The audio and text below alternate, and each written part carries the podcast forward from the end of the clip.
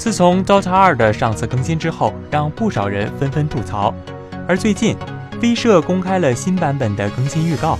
从公告中来看，似乎官方将在这次的更新中改善天体平衡和捕鱼的问题。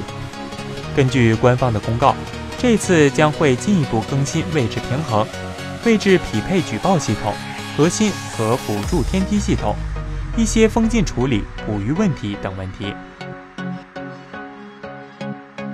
威社在之前天梯测试期阶段发现。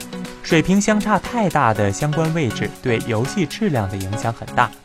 过去匹配系统优先考虑两个队伍之间的排名差异，这次更新匹配系统将修改优先权，优先考虑相对应的位置之间更加平衡，而不是其他标准。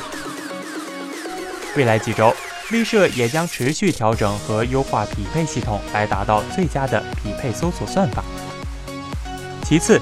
为了帮助每个玩家匹配的时候都能按照他们所选的位置选择英雄，这次更新将在班选阶段和比赛开始几分钟加入一个举报系统，使用举报内容和游戏本身自检系统，V 社将更加严厉惩罚滥用这个机制的玩家。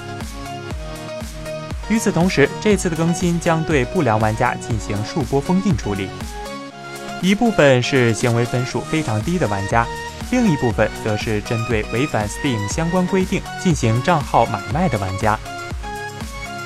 除此之外，现在 Dota 2中的捕鱼玩家越来越多，不少高分段的人纷纷开设小号前往低分段玩。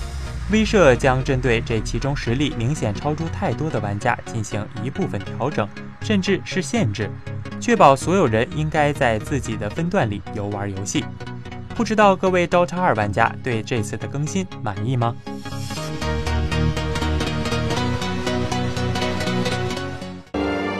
请扫描以下二维码，添加关注“游戏风云”官方公众号，更多精彩好礼及互动内容，你值得拥有。